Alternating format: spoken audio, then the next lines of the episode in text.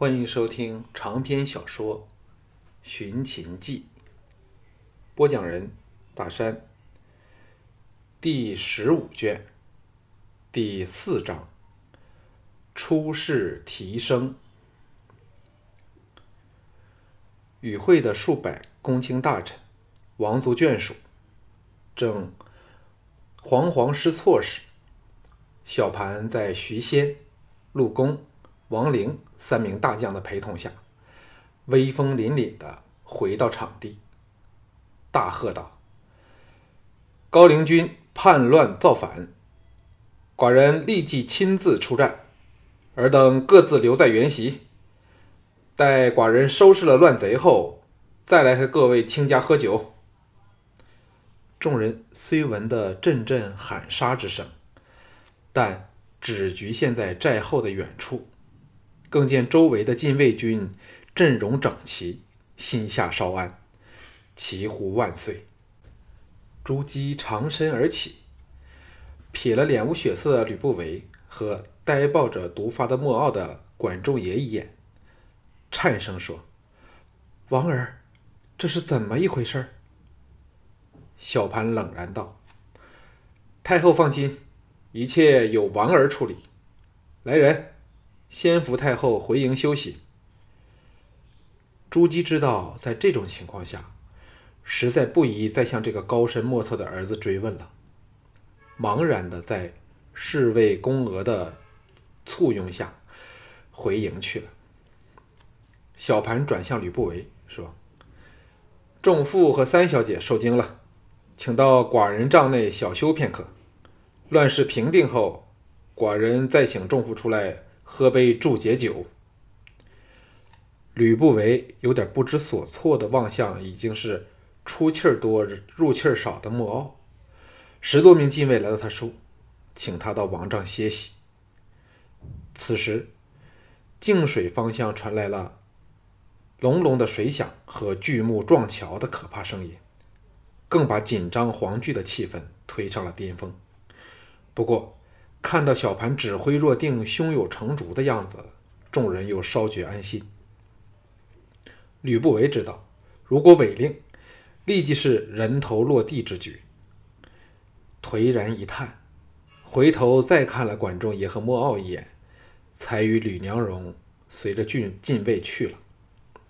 此时禁卫已经准备好战马，小盘再安慰了群臣几句，在陆恭等大将的前呼后拥下，昂然跨上战马，蹄声轰隆中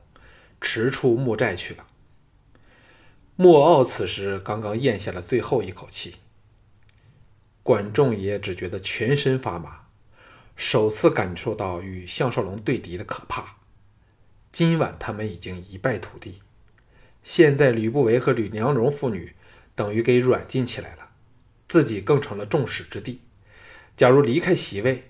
周围的禁卫军将群起攻之，把自己乱箭斩杀。同一时间，他知道鲁残和周子桓已经完蛋了，项少龙绝不会放过他们。火势刚起时，昌平君兄弟便率领伏在两旁的五千禁卫军，杀进了高陵军的营地，擒杀叛党。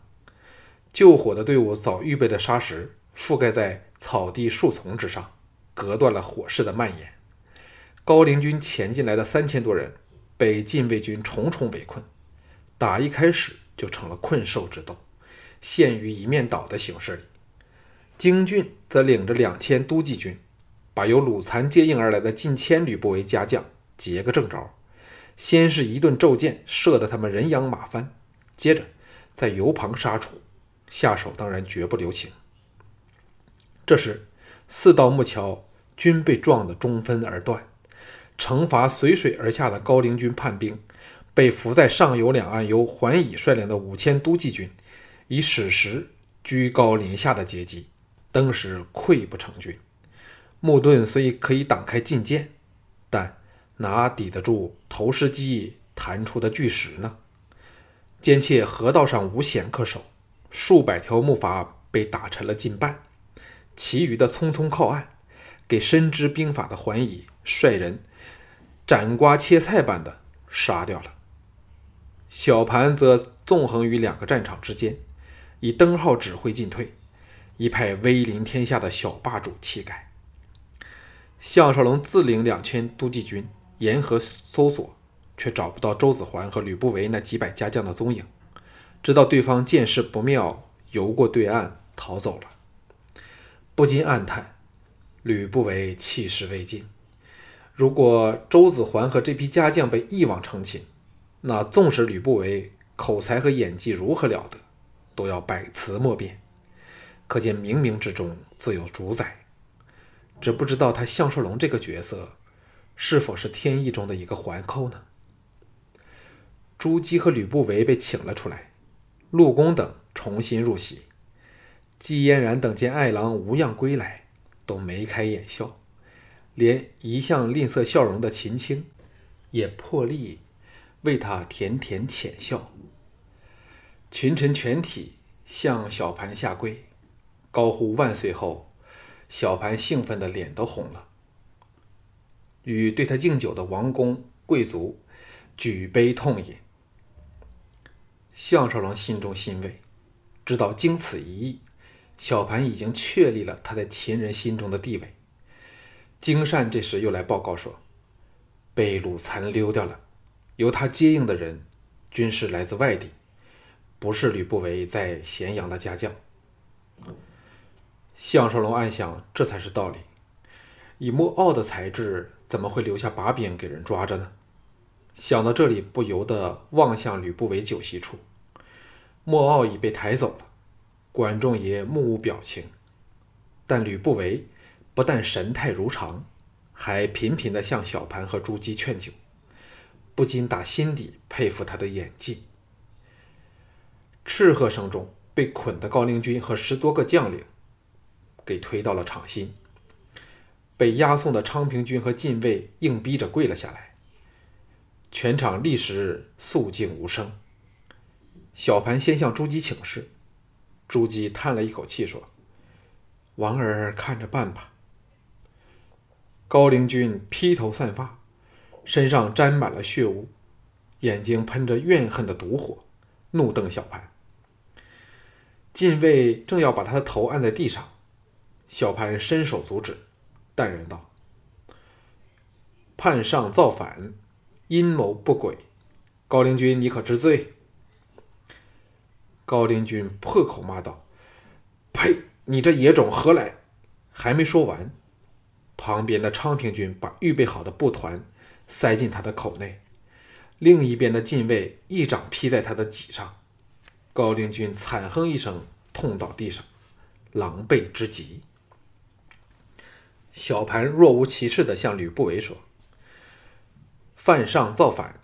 众父以为该治以何罪？吕不韦慷慷慨激昂地说，自是罪该万死，楚军先把他收入监牢，再昭告天下，择期行刑。小盘在全场肃然中点头说，众父所言甚是，不过何须择日行刑？给我把他们全部推到泾水河旁，立即斩首，死后不得安葬，任由尸身曝于荒野，以佐猛兽之腹。众人哪想得到这个仍未成年的楚军如此的狠辣，要知道高陵君的身份尊崇，若非庄襄王一人的介入，差一点就做了秦军，现在竟死无葬身之地，人人听得噤若寒蝉，被这个未来的秦始皇威势震慑。高陵君一呆下，挣扎抬头，却苦于双手反绑，口内又塞了东西，说不出话来。和他同时被擒的手下中有几个人颤抖的软倒地上。昌平君一声令下，众禁卫牵羊赶狗般的把高陵君等押出木寨行刑去了。小盘仍是那副毫不动容的样子，冷冷地说，凡与乱党有关的亲属，男的发往西江开荒，女的充为官婢，高陵君子子孙孙全体处死，凡有一心者，均以此为戒。整个宴会场中，数百大臣和权贵内眷都鸦雀无声，静得落针可闻。项少龙听得心中不忍，但只要看看身旁的李斯等人个个若无其事，便知道这种祸及亲族的不人道手法实在是这个时代的常规呀、啊。假如换上小盘做阶下之囚，同一样的事情便会发生在小盘和项少龙身上，没什么话可说的了。这种一人犯事全族当诛的做法，正是君权至上的社会压制人民的方法。在这种情况下，谁敢不规行矩步呢？小盘絮道，这次功劳最大者就是刚加入都济军的桓乙，全赖他先一步识破了叛党阴谋，寡人才得以从容布置，将贼子一网成擒，应计首功。寡人把他破格升为将军，而王翦见人有功，坚持在北疆战绩彪炳，即升为大将军，立时生效。小盘借清除叛党的余威，做此人事上的升迁，即使朱姬也难以提异议，吕不韦更是哑子吃黄连，有苦自知。这些事儿均早征得陆公、徐仙和王陵的同意，他们当然更不会反对。桓乙这时和京郡仍在四处追截叛党的逃兵，暂时未能知道这天大的喜讯。小盘这番话有真有假，目的还是在依项少龙之言，以桓乙为首成立一支由小盘指挥的快速应变部队，用于将来对付嫪毐和吕不韦这两股大势力。小盘小盘本想把项少龙同时同时升为大将军，但却被项少龙以尚无战功婉言拒绝了，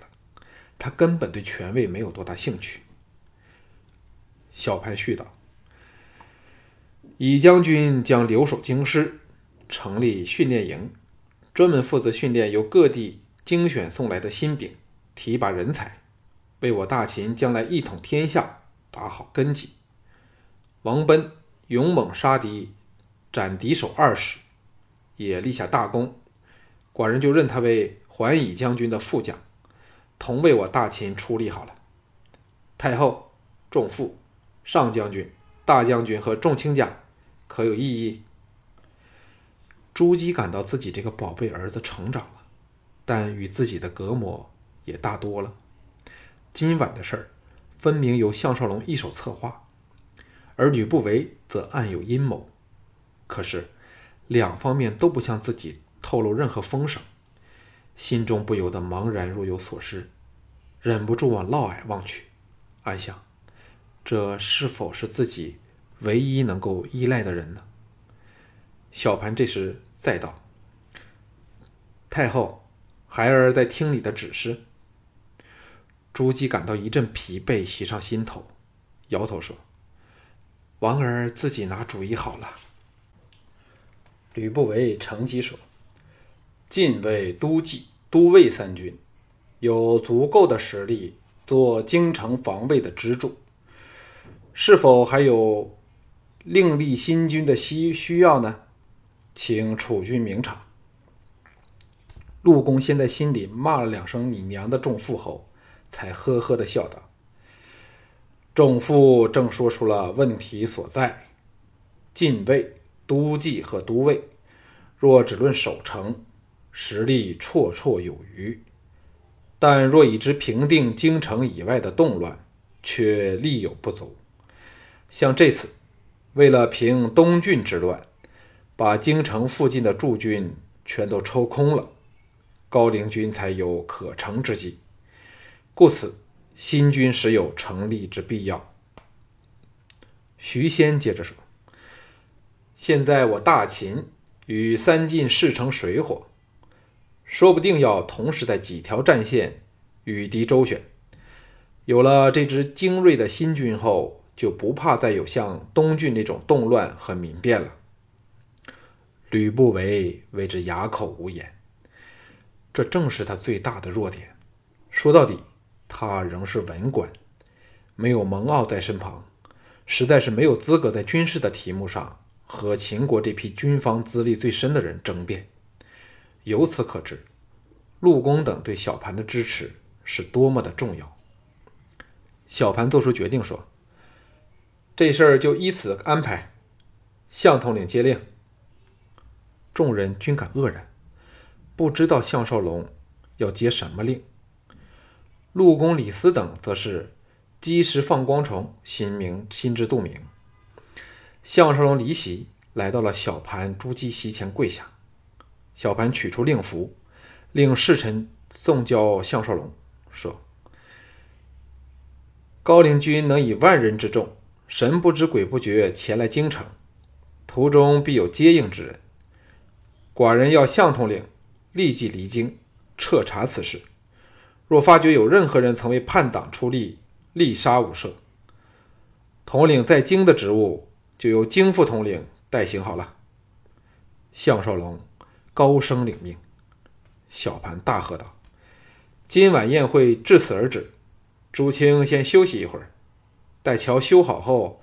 再和寡人到泾河迎接晚猎回来的大队人马，检阅他们的丰富收获。”小盘恭送朱姬离席时，所有人都心悦诚服地跪地相送。就在这一刻，项少龙心中一阵感动。多年来的努力并没有白费。从今晚开始，小盘建起了他这个未来秦始皇的威信。秦朝的权力再也不在权臣的手上了，连吕不韦都要被他牵着鼻子走。自己杀了田丹回来后，只要手段高明，就要坐视嫪毐和吕不韦两个人斗个你死我活了。辛苦了这么久，总该可以享点清福了吧。